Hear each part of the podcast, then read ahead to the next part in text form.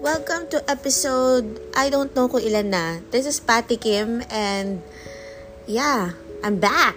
And ayun nga, I am using my my normal voice. So I think mas much better if normal na boses ko na lang yung gagamitin ko para mas personal, charing. But ayun nga, um, I think it's been almost, uh, no, it's been over than a year since I last uh, made an episode. And as you know, kasi na-hit ng Delta yung family namin, and then I got sick, and you know, things happened, and buti na lang ngayon, I, I, I must say, mas okay naman, mas okay ako, mas stable, mentally and physically. Maraming nangyari, and so far, I'm very, very happy with everything that's happening sa sarili ko and sa masarap ba. And I would like to personally thank you for being there. Uh, kahit hindi man tayo alam mo yun, kahit hindi man tayo magkakilala personally na appreciate ko talaga na alam mo yun yung mga messages natin exchanges ng chats natin everyday na-enjoy ko yun lahat at na-appreciate ko yun. Kaya um, yeah, alam mo yun, parang ang dami rin nagsasabi na, uy, ano, ang sipag mong mag-reply. Actually, oo, talaga, masipag talaga ako mag-reply kasi I make time for you, for everyone, basta sa abot na makakaya ko, kakayanin ko. Kasi hindi naman kayo kaiba sa akin eh. I actually don't treat myself as someone na like celebrity or person na entitled to me, ano, parang tropa lang tayo, alam mo yun, hindi ka kakaiba sa akin. So, siguro, um, para akong yung virtual friend mo na kahit hindi mo man ako nakita pa or na-meet pa in person, pero um, you feel na you can confide to me anything and everything kasi alam mong may makikinig sa'yo, ba diba? At may kahit paano merong magta-try na umintindi sa'yo or something. So, yeah. Um, di ba? Ang saya, friends. Friendships. So, anyway, yun nga. Nagpa-survey ako kanina and ang dami sa inyo ang nag-request na ituloy ko daw yung kwento doon sa ex-fiancé ko na um, uh, ano yun, nagpaluto sa akin ng, ng pasta then binigay sa bagong jowa. Grabe ang kapal, no? Di ba? Sobrang kapal. Ay!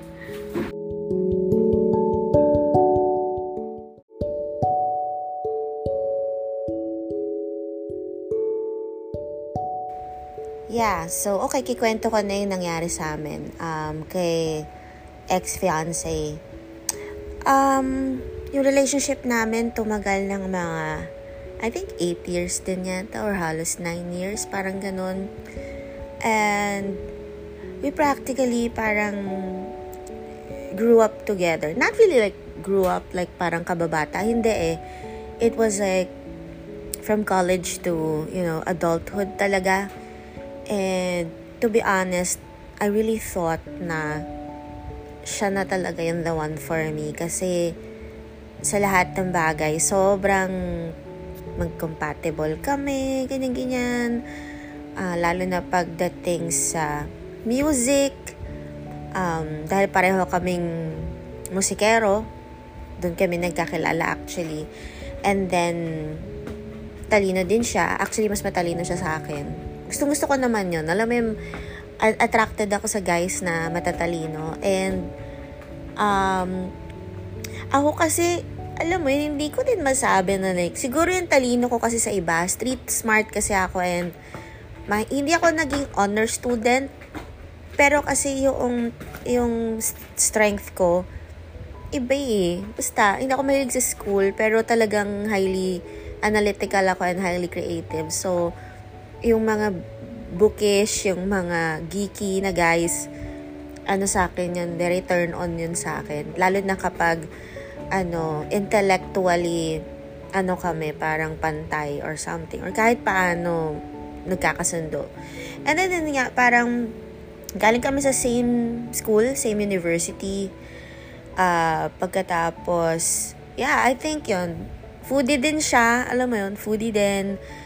Actually, siya yung isa sa unang-una kong influence din sa food. Kasi talagang, nung naging kami, we would, you know, really eat out like every night, ganun, sarap kasama, and then, inuman, ganyan. Alam mo na college days, 'di ba? Talagang inuman days pa 'yan and banda, gigs, ganyan, walang humpay na kainan, inuman. So, I think yung naging bonding namin noon was more on after the gig, alam mo yung masarap kumain sa sa mga tapsihan, mga paresan, ganun. Kasi syempre noong time na yun, wala pa kaming work, tapos hindi pa naman ganun kadami yung mga restaurants, 'di ba or something. Kaya mga ano talaga pang cowboy talaga mga alam mo yun kung saan saan na lang. Pero na-enjoy ko yun kasi ako kasi talaga natural ko naturally cowboy lang talaga ako eh. like pwede mo akong pakainin sa pinaka jologs na lugar sa pinaka madum- maduming lugar. Pwede mo rin akong dalhin sa pinaka high end so game na game lang talaga ako pagdating sa ganyan wala akong wala akong ka-eme-eme so anyway yun nga. And also pagdating sa animals nagre-rescue din siya. Pareho kami nagre-rescue. Pareho kaming cat person. Um, and then, uh, artist din siya. Alam mo yon So, sobrang compatible. And, I think masasabi ko siya talaga, for now ha, I mean, siya for now, yung talagang naging the love of my life. Talagang, kaya nung nag-break kami, I was really, really broken talaga So anyway, yun nga, um, ang saya-saya namin ng mga una. Of course, gano'n naman talaga yun, ba diba? And I always loved how he, you know, um, talagang priority niya ako. Talagang pinamper niya rin ako and lagi niya ako nilulutuan. Alam mo yun, which is sobra-sobra talagang sweet nun. Ako kasi hindi naman ako ma-expect ng mga material things or or tipong gusto ko binibilhan ako ng mga bagay na mahal, mamahalin or something. Sa totoo lang, mas na-appreciate ko yung mga mas na-appreciate ko yung mga everyday gestures. Mas na-appreciate ko yung pagiging consistent ng isang tao sa akin. Kasi everyday, doon nyo talaga nabibuild yung love eh. ba diba? And yung trust and yung yeah, alam mo yun, dun, dun mo makikita sa mga gestures na ginagawa niya sa'yo everyday. Hindi, hindi, hindi niya kailangang um, lagi akong ilibre or lagi akong, you know, magpa-impress siya sa akin, ganun.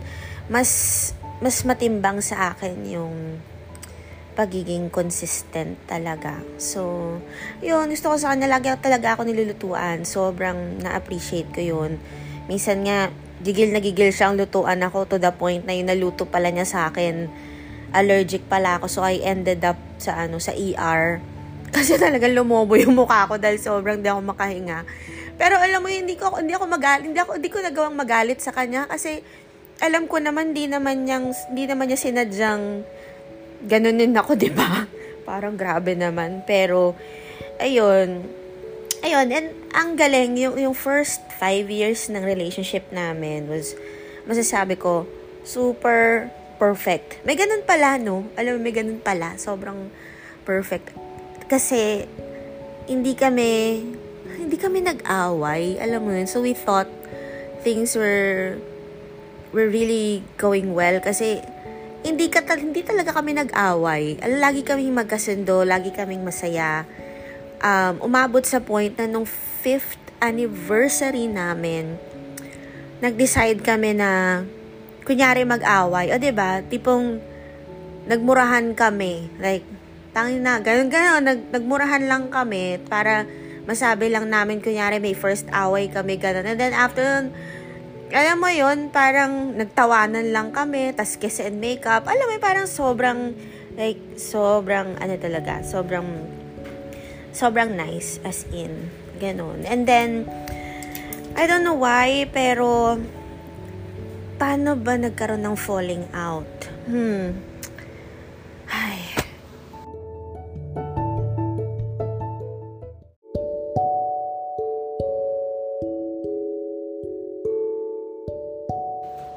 Well, as for the falling out, so parang after five yata or when we entered our sixth year together, ano na ako, parang graduate na ako ng college. Kasi nung kami pa, hindi pa, uh, hindi pa kami graduate nun. Kasi masyado kaming na-focus sa mga racket, ganyan, ganyan, ganyan. So, ako kasi, nagpursige talaga ako na ano na makatapos kasi alam ko na alam mo, syempre, ayoko naman na nga nga, ba diba? Ayoko na nga nga tayo. Tsaka ayoko din kasi umasa sa music.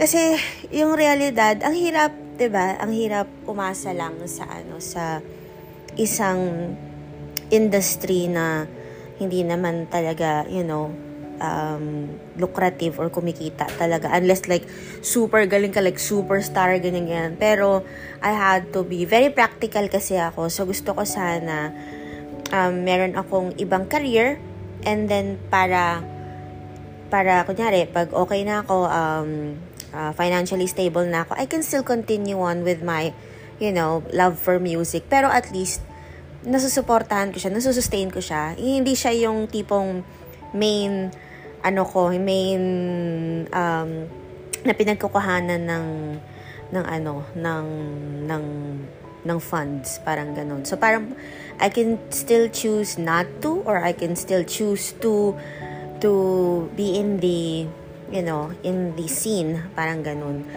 So yun, ako yung nagpursige. Nagpursige talaga ako na makatapos.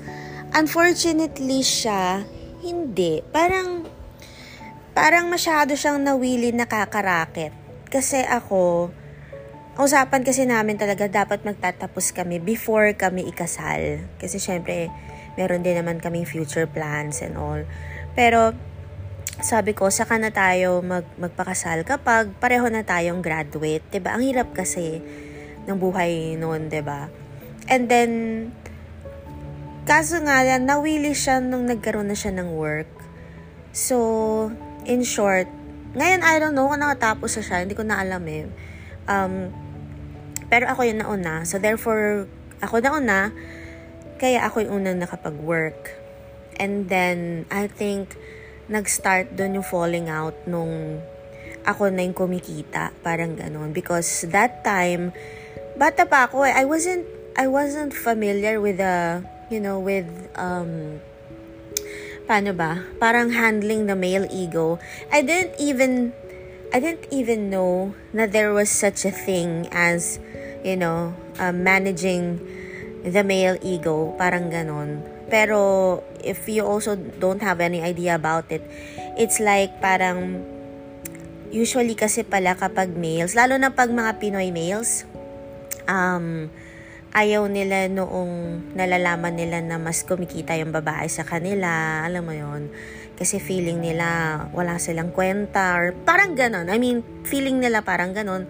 Feeling nila um, hindi nila tayo kayang buhayin, ganyan.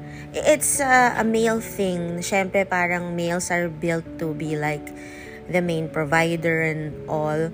Pero kasi for me, syempre, since kakagraduate ko lang, I needed to work, ba diba? And, syempre, since graduate ako, mas mataas yung kahit paano yung naging starting salary ko or something, or maganda agad yung nakuha, nakuha kong work. Um, I didn't know na nagkaroon siya ng insecurity doon. Kasi parang sa akin, ang ang sa akin kasi was ano siya eh, pantay lang kami. Alam mo yun, since syempre parang na kami mag-asawa, ang thinking ko noon was, kung ano yung meron ako, yun din yung sa'yo. Alam mo yun, uh, wala talaga akong inisip na masama. Never kong naisip na, ay, ako yung mas nagbe-bring ng food on the table. Hindi, hindi ko talaga naisip yun. Kasi, ang lagi ko iniisip, para to sa aming dalawa.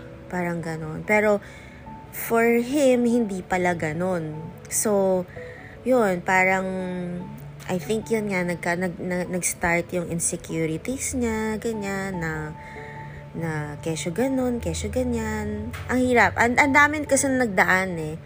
Tapos, nagkataon pa noon na, na na-promote pa ako na manager. 'Di ba Yung ganun. Tapos, yun nga. Tapos, sa akin naman kasi parang, alam mo, kung nakikita mo na yung girlfriend mo, kumikita, eh di magpursige ka din, 'di ba? Dapat ma-challenge ka na eh. Yung girlfriend ko ganyan ganyan ganyan, dapat ako din, 'di ba? Parang yun lang. Tapos ako naman I didn't mind kahit ako yung gumagastos kasi nga yung yung mindset ko was ano tayo eh. Live in tayo. We were living in already. And then yun, kaya lahat ng utilities, groceries, lahat ng gamit, talagang parang ako nga yata lahat bumili. Oh my goodness. Um, and then we didn't mind kahit sa small apartment lang kami, ganyan. Alam mo yun, basta naman kasi you're with the one that you love, you wouldn't mind. Alam mo yun, like, any place is like the perfect place. Parang ganun. So anyway, yun nga, parang at times I would have to admit na nahirapan din ako. Alam mo, nahirapan din ako financially. Minsan, I remember there was this one time na natulala ako na hanggang kailan kaya to. Tinanong ko yung sa sarili ko. Nagtaka nga ako eh. Parang hanggang kailan kaya to. Alam mo yon Kasi feeling ko, I was also exhausted as well. Kasi parang dragging yung relationship. Parang ganon. Parang hindi kami umaangat kasi parang ako lang yung nag-work I think I felt that noong parang meron siyang work noon and then na-injure siya. Parang gano'n, na-injury siya. So, hindi siya nakalakad ng ano, ng mga ilang months yata, parang ganon. I remember, umiiyak siya noon kasi hindi siya makatayo or something. And I felt really sorry for him kasi hindi ko naman siya pwedeng, I had to work. Alam mo yun, parang, alam ko hirap na hirap siya nun. Pero alam ko he managed naman to, ano, himself. Kasi, syempre, hindi naman ako maka-absent. Kasi mawawalan ako ng work. Pag ako naman nawalan ng work, kawawa naman kami, ba diba? Pero yun, parang I regret na hindi ko siya natulungan during those times. Or hindi ko nabigay sa kanya yung 100% ko kasi nga, of course, I also had to work for the both of us. So, I think yun, parang lalo siyang na-down, ganyan-ganyan, and then, after noon, nung medyo okay-okay na siya, so syempre nawalan siya na work, binigyan namin siya ng friends ko ng racket, parang ganun. Uh, it, it was like a tutorial racket. Pero yun nga, akala ko things were doing well and he was getting paid really good kasi matalino siya, ganyan So, kayang-kaya niya talaga yung ginagawa niya. And then yun nga, it went on for like 2 years pa and 3 years. And then, dun ko na lang nalaman, I think, ano, um, ang weird niya eh. Ang weird niya nung, ano eh, nung sitwasyon. Hindi ko talaga akalain na, na mangyayari talaga yon as in, yung, yung last stage ng relationship namin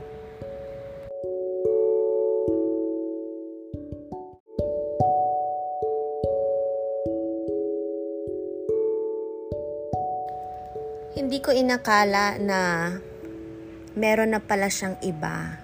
So, it was like, six years lang pala, pala talaga kami naging like kami. Kasi, yung relationship niya, umabot ng two years, nasabay pala kami nung girl. Without me knowing, kasi I was too trusting sa kanya.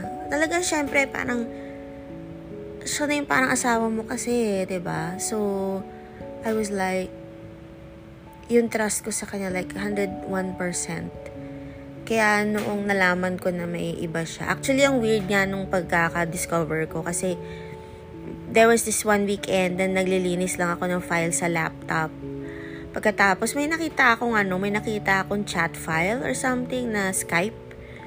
Tapos, sabi ko, ba't may Skype dito? Eh, wala namang, wala namang Skype na program dito sa laptop ko. Parang ganun. So, nagtaka ako. Uh, eh, pero kasi kapag nasa work ako, siya yung gumagamit ng laptop ko. So, yun. Tanga-tanga niya, ba diba? Hindi gumamit sa sariling computer. Pero yun, yung nakita ko yung chat file. And then, nakita ko nga Skype. And then, uh, nag-download ako ng parang software to to read the the chat files. And then, nung, na, nung na-open ko siya, it was like, ah, two years worth of chats nilang dalawa nung girl. So, alam mo yun, just imagine the, the pain that I felt nung mabasa ko yung bawat palitan nila ng I love you. Alam mo yun, ang sakit, sobrang sakit. Tapos, meron pa silang pinaplano pa nila yung mga pangalan ng mga anak nila. Alam mo yung parang, what the fuck? Alam mo yung parang, oh my God, but walang hiya, mga walang hiya, ba diba? Tapos parang, yung mga chat nila na magkikita sila, tapos yung pala nag, nagburakay pala sila, di ko alam, nagpunta ng ganyan kung saan saan, di ko alam. I felt super betrayed. Kasi alam mo hindi ko nahalata. Kasi alam mo every night kasi hinaha sinusundo niya pa rin ako sa work. Alam mo yon susunduin niya ako sa work. Tapos magiinuman pa kami. Alam mo yon tapos brainstorm pa kami about sa banda ganyan ganyan. Kaya parang oh my God, paano nangyari yun? Paano nakasegue yun? Eh kasi yung girl, foreigner kasi siya, Korean siya. So, ano, nasa Korea yung girl, parang I think umuwi na. Pero yun yung student niya noon. So, dun sila nagkakilala. So, in a way, ako pa pala yung naging daan para makilala niya yung girl. So, nakakalungkot, diba? Tapos, syempre, nung ano, noong nasa Korea na yung girl, yun, long LDR pala sila. So, habang nandun ako sa office, nagtatrabaho for us, siya pala ay kumekerengking at hindi ko alam na, alam mo yun, parang nalaman ko, fluent na pala siya sa Korean. Alam mo yun, parang, oh my God, ibang tao na to. Like, tinago niya. Ang galing niyang, talagang deception talaga yung nangyari, I think. Kaya, to be honest, I find it really hard to find, you know, someone kasi I think I still have you know, parang I still have I still don't trust men that much. Siguro ano, parang gusto ko makakita ng someone na i-change yung mind ko. Alam mo yun, yung, yung i-convince ako na, hey, pwede mo kong pagkatiwalaan. Parang ganun. So, yeah, mabigat kasi, yung parang, biro mo, 8 years mong pinagkatiwala lahat-lahat, sarili mo, ganun-ganun. Tapos, malalaman mo parang ibang-ibang tao na siya, naka-fluent na sa ibang language, ganun-ganun na. Alam mo, parang, oh my God, naloka ako, sino tong kasama ko? And then, nalaman ko parang marami daw siyang utang, ganyan. Hindi ko alam kung bakit ang dami niyang utang. Yun pala, I think, I think lang, not confirmed, but I think, syempre, kapag nakikita sila, kailangan gumastos din siya for the girl, kasi nakakahiya. Alam mo na. Pero yon um, so nakita ko yung chat file and then, inano ko siya, kinonfront ko siya. Um, pero hindi niya sa akin inamin. Um, tapos, meron pa ako kasing nakita na, ano eh, sa trunk ng kotse, nasa trunk ng kotse niya, may nakita akong supot. Tapos, nung binuksan ko yung supot, parang meron dong ano, um, yung novelino na wine. Ang ano ha, hmm, ano ha, ang cheap lang ha. Pero, I mean, no offense, novelino, pero alam mo na, syempre, for the price point, ba diba, parang, Diyos ko, kung magpapa-impress ka ng girl die, hindi naman yung ganong-ganong wine lang papainom mo, ba? Dapat pili ka naman ng mga maayos na Sauvignon, ano, 'di ba Mga Merlot or something, or um, kung ano, 'di ba Or whatever. Pero, yun. Sorry, pero kasi syempre hindi naman siya maalam sa wine. So, okay lang, caring-carry yan. So, may Novelino wine, tapos may may, may mga plastic cups pa nun dahil di pa, ano, di pa naman uso nun yung mga paper cups. And then nakita ko, may resibo nakalagay 7-Eleven Tagaytay. Tapos nakita ko syempre yung, alam mo yun, yung res- resibo, like yung date, kanya. Tapos nakita ko yung binili. So, bumili ng Novelino wine, and then bumili ng, ng plastic cups, at bumili din ng panty liner. Parang ganon. So, syempre, alam mo na. Tapos, hindi ko alam kung may nakita din ako na bumili ng condom. I'm not sure. Pero yung panty liner pa lang, hello, boyfriend ko, papante liner. Alam mo na, 'di ba? Alam mo na kung saan ano 'yun, 'di ba? nakakainis, no? Diba? Sakit, guys. Tapos, inabukasan kinonfront ko siya, sabi ko sa kanya, nasan ka nung ganitong date? Kasi naalala ko ang alibi niya sa akin, no, nakipagkita siya sa aming former boss, na foreigner. Sabi niya, ah, ano, may lakad kami ni sir, ganyan, ganyan, ganyan, kita kami, bumalik siya dito sa Pilipinas, ganyan. So ako, go, sige, go lang, ganyan, ganyan. Hindi naman, ako kasi yung girlfriend na, ano, hindi ako yung, hindi pwede, dito ka lang, hindi ako ganun. As in sa akin, enjoy, mag-enjoy ka kung may kailangan kang gawin for yourself, if you're if you wanna be with your friends, go. Hindi kasi ako yung clingy na, eh, gusto ko kasama ako lagi. Corny nun, no? Corny nun. Syempre, I know and I respect na we should also have our own time for ourselves and time to enjoy al- time alone. Kasi healthy yun for, you know, relationships talaga. Hindi pwedeng lagi kayong magkasama kasi mag-aanuhan yan. Sasawaan kayo. Kasama na kami sa bahay, dun pa, Diyos ko. So anyway, yun nga, parang nga alibi niya magkasama daw sila ni boss. And then, when I confronted him about it, sabi ko, nasaan ka nung date na to? Tapos sabi niya, kasama ko si boss. Tapos, inulit ko, like, yung totoo, nasan ka talaga nung date na to? Si ininsist niya talaga, kasama ko nga si boss. Tapos, al- alam mo yung sobrang galit ko. Sobrang galit ko. Sinampal ko talaga siya. Like, minsan lang yun, guys. Alam mo yun, first time ko manampal ng guy. Kasi sobrang sakit. I think, dahil, alam mo yung in your face, nagsinungaling siya sa'yo. ba diba? Yung, lang yaka. sa harap ko, si, nagsisinungaling ka sa akin. So, sabi ko, pak! Yun, di ano, sinampal ko. And then, pinakita ko yung resibo. Kung ano to, ano ibig sabihin nito. Tapos, bigla siyang, ano, na guilty, umiyak, ganyan. Tapos, kinonfront ko na kasi sabi ko, alam ko na yung mga chats, yung mga nabasa ko, ganyan, ganyan.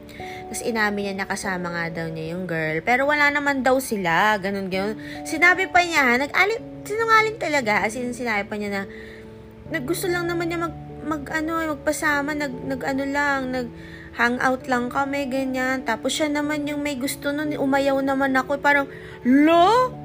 Tukuhin mo, lelang mo, te. Parang, alam mo, parang, ano naman daw, gusto daw sana nung girl, pero siya daw yung humindi. Wow, ah, talaga.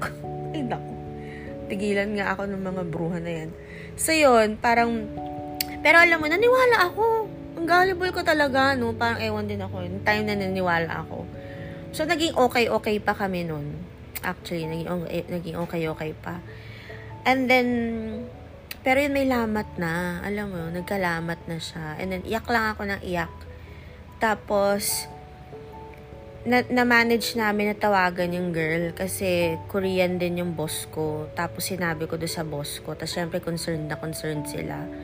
So, na-manage namin na matawagan yung girl kasi syempre na ano din namin na nahanap din namin yung contact ng girl. And then, nung sinabi ko sa kanya na, hey, ako yung fiancé ng junior jowa mo. Uh, just, gusto ko lang malaman mo na ganyan-ganyan na matagal na kaming living in and may plano na kaming pakasal, ganun-ganun. Tapos yun nga, nagulat yung girl. Ang sabi niya, wala naman daw. Ano daw ako, sister? Buisit! ba diba? Sister ako. Walang yang yan. Tapos, yun, kinausap ko siya. Sabi ko, please, ano, iwanan mo na siya. Ta- layuan mo na. Kasi, living in na kami. As in, ganun na ako katanga nun, te. Talaga nang makaawa pa ako doon sa girl na, layuan mo na yung boyfriend ko dahil nanahimik na kami. Alam mo, ikaw, bago ka lang. Alam mo, gano'n, parang kayo, LDR kayo, wala naman talaga kayong, you know, relationship. Kasi wala naman kayong pinagdaanan pa. Alam mo yun. So, sabi niya, yun, na- na-confirm ko na, nagburakay nga raw sila, parang nagpalawan pa yata. Alam mo yun. Tapos, syempre, sinabi rin niya na nag-chuk-chuk tsuktsakan sila doon. ba? Sakit, 'di ba? Parang And then yun nga parang dun about sa spaghetti issue, dun sinabi sa akin ng girl na nilutuan daw siya ng boyfriend ko ng ano ng pasta, yung shrimp pasta na sobrang sarap daw nagdala daw ng tray tapos sinabi niya siya daw yung may gawa. Tapos nagulat ako, I was like, wait, wait lang, ito ba yung ganyan, ganyan, ganyan, yung nasa tray, yung ganon, ganito, ganyan. Sabi, oo. Sabi ko, girl, ako yung nagluto nun. Hindi siya. Hindi niya alam paano lutuin yun. Favorite, ano niya yun, favorite um, dish niya yun from me. Favorite pasta dish niya yun from me. So, ako yung sinabihan niya na magluto. Tapos yun pala, binigay lang sa'yo, buisit. Yun yun eh. Nakakainis, di ba? Pero yun, um, um, kahit nakakausap ko yung girl, wala, tigas din ang mukha ng babae. Hindi niya talaga tinigilan talaga. Talagang inlababo silang dalawa. So, wala. Parang, I felt like it was really, you know, it was really a hopeless situation.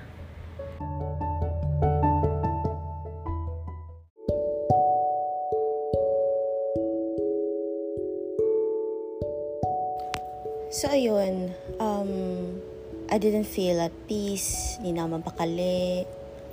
Despite lahat ng efforts ko na kausapin yung girl, na layuan kami, ganun. Ang ginawa pa ni boyfriend was break down, be-break down niya kaming dalawa kasi naguguluhan daw siya. Siyempre, nagigilty daw siya sa ginawa niya sa akin. Di rin niya akalain na magagawa niya yun sa akin. Um, na binitray niya ako, ganun, ganun. So, much better daw kung mag-break na lang kami. Gusto daw niya muna maging mag-isa, charing. Pero after naman nun, binalikan din niya yung girl. Or I think they never really broke up in the first place. So talagang he just, he just, you know, parang nagdahilan lang siya to, to dump me. Parang ganun. And of course, napakalaking, napa, napakalaking dagok nun for me. Kasi I was like, tayong dalawa yung ang dami nating binild, dami nating pinagdaanan, ang dami nating memories together. Tapos parang biglang sa isang iglap, wala lang. Wala na. Parang wala nang, wala nang silbi yung lahat, lahat, lahat ng mga 8 years na yon Parang hindi ako makapaniwala na isang araw, susuko na lang siya. Parang ganun. And then I was so devastated, of course. Um, nung brinake niya ako, I just felt I I had to move out uh, bumalik na ako kay mama, ganyan. Um, doon na ako nag-recover talaga from all the pain, ganyan. And sobrang sakit nun kasi it was the most painful heartbreak for me kasi nararamdam, naaalala ko noon I would wake up, ang sakit-sakit na ng dibdib ko, sasabog na ako. And binibig, binib, I was on, ano na nun, anti, antidepressants na And I wasn't eating, ganyan, sobrang payat ko. Wow, payat. So yun, I wasn't eating, tapos I was on an- antidepressants. Pero yun nga, um, nagkaroon kasi ako ng side effects sa mga ganun. So parang nangyari, nag-lockjaw ako ng isang buwan o dalawang buwan. So, it was a wake-up call for me na, wait lang, hindi ko pwedeng pabayaan yung buhay ko dahil lang dito sa isang you know, tao na binitray ako. I cannot betray myself. So, I knew I had to find a way to rebuild my confidence and rebuild myself and find, you know, another path. Kasi, ano na rin eh, I was, you know, ni-real talk ko na din yung sarili ko. I didn't want to stay in that kind of uh, depressing state for for a long time. Parang I knew I had to go through it. I knew I had to go through all the stages, like the, you know, the in denial stage and the anger stage and the acceptance stage. Kasi there is no, there is really no shortcut. And kailangan talaga pagdaanan mo talaga as in para buong buo ka pag natapos parang ganun. And then yun I think okay so the good thing is I really learned a lot from uh, that uh, experience. And masasabi ko na ngayon na masasabi ko na he was actually he turned he turned out as one of my best life teachers. Kasi he pushed me na maging kung sino ako ngayon. Parang ganun. Mas bongga na, ganun. Pero, no, no joke. Pero, I mean, kung hindi naman kami naghiwalay, alam mo, I think I would be the, ano, I would be lonely din kasi wala pa rin kaming pera, alam mo yun, mahirap pa rin kami, tapos walang opportunity, ganyan-ganyan, and I'm sure I will not be like this. Hindi naman sinasabi ko, like, sobrang yaman ko or something, pero I, I, I found my purpose kasi, alam mo yun, and kung hindi dahil nag-break kami, kung hindi dahil sa kanya, wala rin ngayon siguro yung masarap ba? Wala rin, wala tayo ngayon, hindi tayo nag-uusap ngayon, 'di ba? Hindi ko magagawa yung purpose ko na yun, yung love ko for food, and alam mo yung love ko sa paggawa ng content, and yung yung pagtulong ko sa mga SMEs, tsaka pag, pagtulong sa mga animals na in need. Alam mo, talagang dream ko talaga yon na gusto ko talagang mag-serve, gusto kong mga, makatulong, and gusto kong um, yun, I, I, I want to influence people in a positive way kasi alam ko marami akong pwedeng i-share dahil napakarami ko ng pinagdaanan sa buhay. Alam mo yun, parang parang feeling ko ready na ako na i-share yun para kahit paano um, nakatulong pa rin, 'di ba? So, ayun. And then yeah, I'm thankful dahil if didn't happen, if it didn't happen, ano, wala, hindi ko ma, ma, hindi ko mahahanap yung purpose ko, hindi ko ma-fulfill kung ano yung dapat kong gawin. 'Di ba? Ang saya-saya. So and also another another big lesson that I learned from this is that yung ano, yung how to manage the male ego. Parang ganun. Ang laking, kasi after, after we broke up, that's when I started, you know, reading about relationships and things like that, reading about breakups and um, yung dynamics ng males and females, like how women are and how men are and what are our individual needs kasi we have different needs, of course. So, dun ko lang nalaman din yung love languages, things like that. And, yeah, totoo pala talaga yon So, for me, like, um, ang pinaka-big na natutunan ko would be, you know, parang, hindi naman sa ano ah. I mean, kunyari ako, ako kasi, ano ko, alpha female ako eh. I'm very de- independent. I'm financially independent. I know what I want. Um, I manifest whatever I want. Alam mo yon I'm, I work hard. I'm very consistent. I'm very, um, I I wouldn't want to say passionate, but it's more than that. I'm I'm devoted to what I do. And I'm really good at what I do. Yun yung alam ko. So, alam mo yun, parang I, I tend to I tend to make guys parang insecure. Kasi syempre, usually mga Pinoy males, totoo to, nani-insecure sila pag mas malaki sweldo ng babae sa kanila. Kahit ayaw na aminin. Hmm. But anyway, yun nga. For me, um, ako, ako yung tipong kahit alpha female, alam mo yun, gusto ko yung boyfriend ko or gusto ko yung partner ko is dominant pa rin siya sa akin. Alam mo yun, ayokong tapakan yung pagkalalaki niya. So, gust, parang ang gusto ko is, I, I, I would be that kind of girlfriend or I would be that kind of partner na would be there to support him. Parang ganon ayokong sasapawan siya, ayokong papangunahan siya. So, primarily, of course, men like to be respected and adored, ba diba? They like to be, you know, they still wanna feel like they are the main providers and they still wanna feel that sila pa rin yung dominant, parang ganun. And actually, I really like that. Gusto ko yung lalaki na who mans up. Gusto ko yung lalaki na, hey, ako kasi parang ano eh, parang gul magulo ko eh. Parang, hindi ko sa magulo. Pero I mean, ako kasi parang minsan I have a hard time in deciding and something. Gusto, actually, I, I, it's a turn on from me pag yung lalaki kaya akong i-handle. I really admire that. Kasi yung pagka-alpha ko, may, may tendency akong, oh, ganito gawin mo, ganyan. Alam mo yon Pero kapag may, meron akong na-meet na tao na kaya akong mandohan, hindi ako na-offend alam mo yun, actually, nagiging turn on yun sa akin. Parang, hmm, kaya niya ako. Sige nga. Parang ganun. So, gusto ko yun. Ganun yung ideal ko. Yung gusto ko support lang ako. And gusto ko rin paramdam sa kanya na I'll be here for you. I will listen to you. I will understand you. Parang ganun. So, complementing, 'di ba? Ayoko yung nagsasapawan kasi partner should be, you know, supporting each other um, sa lahat, ba? So, 'yun, napakalaking bagay nun. Dati kasi feeling ko pantay lang kami. Alam mo 'yun with with my ex-fiance, parang pantay lang kami. So, ang nag yung yung thinking ko na pantay kami sa kanya pala parang dominating na ako.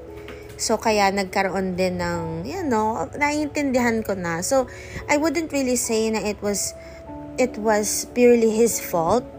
Kasi alam ko ako din nagkulang sa part na yun. Kasi I made, I think, I made him feel less of a man. I made him feel um, inferior. Parang ganun. Eh kasi naman syempre, no, siya ako may trabaho, natural, alam nga namang di ako magtrabaho para lang sa ego niya, 'di ba? Pero 'yun, ganun eh, 'yun yung realidad eh. Parang kailangan pala you have to balance it. Parang ganun. So Yeah, ganun. Feeling ko kaya ako nahihirapan maghanap kasi nga parang wala pa akong makita na ano na na yun, na ganun. Basta, ako na lang kasi andun ako sa point to, to, to, be honest. Parang sa akin kasi it's um, masyado kong love yung ginagawa ko ngayon with Masarap Ba with my career, ganyan ganyan na I feel na bonus, bonus na lang yun. Alam mo, bonus siya. Although pinagdadasal ko pa rin kay, kay Lord, kay God, na I don't wanna, you know, uh, be alone forever. And I know that I deserve to have a loving partner. I deserve you know, the best. Um, and, alam mo yun, I, deserve someone who will also reciprocate the, the love that I give. Parang ganon. So, yeah, diba? We all deserve that. And, ako din. I know naman din naman ako papaya, pababayaan ng Diyos sa pag, pagdating sa ganyan. So, ako I'm just taking my time and helping people as much as possible, helping out my friends hanggat sa makakaya ko. And yun, um, I stay to be consistent with people and, you know, be ever dedicated to what I do.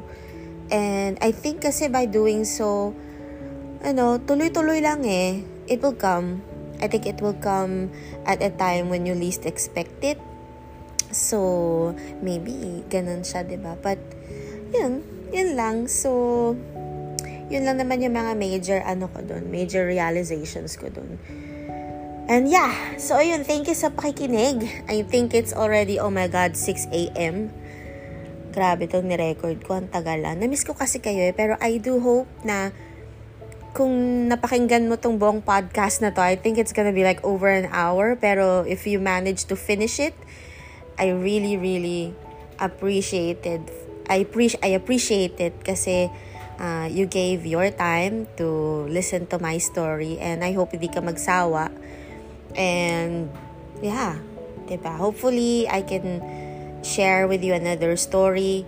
Again, um, feeling ko yung next naman yung ano, yung naging ka-MU ko. Kasi after talaga, after this relationship with my ex-fiance, hindi talaga ako nagkaroon ng ano pa eh, ng, eh, ng steady talaga. I think kasi, wala, parang iba naman yung naging pattern. Alam mo yun. Ang ano nga weird nga, pero, siguro sa ibang storya na lang yan. O baka wag na, no? Mag-ano na lang ako, focus na lang ako sa iba. Ibang topics na lang. Kasi, parang ayoko naman na pag-usapan yung mga hindi naman natuloy. Alam mo yung parang waste of time. Although feeling ko pwede rin kasi may mga natutunan din naman ako. Pero pag-isipan ko na lang. Anyway, thank you so much again and I will see you on the next episode. I think it's gonna be episode 9 or 10 or 8 or probably, I don't know. But anyway, have a good day and have a blessed week. Bye bye. Love you.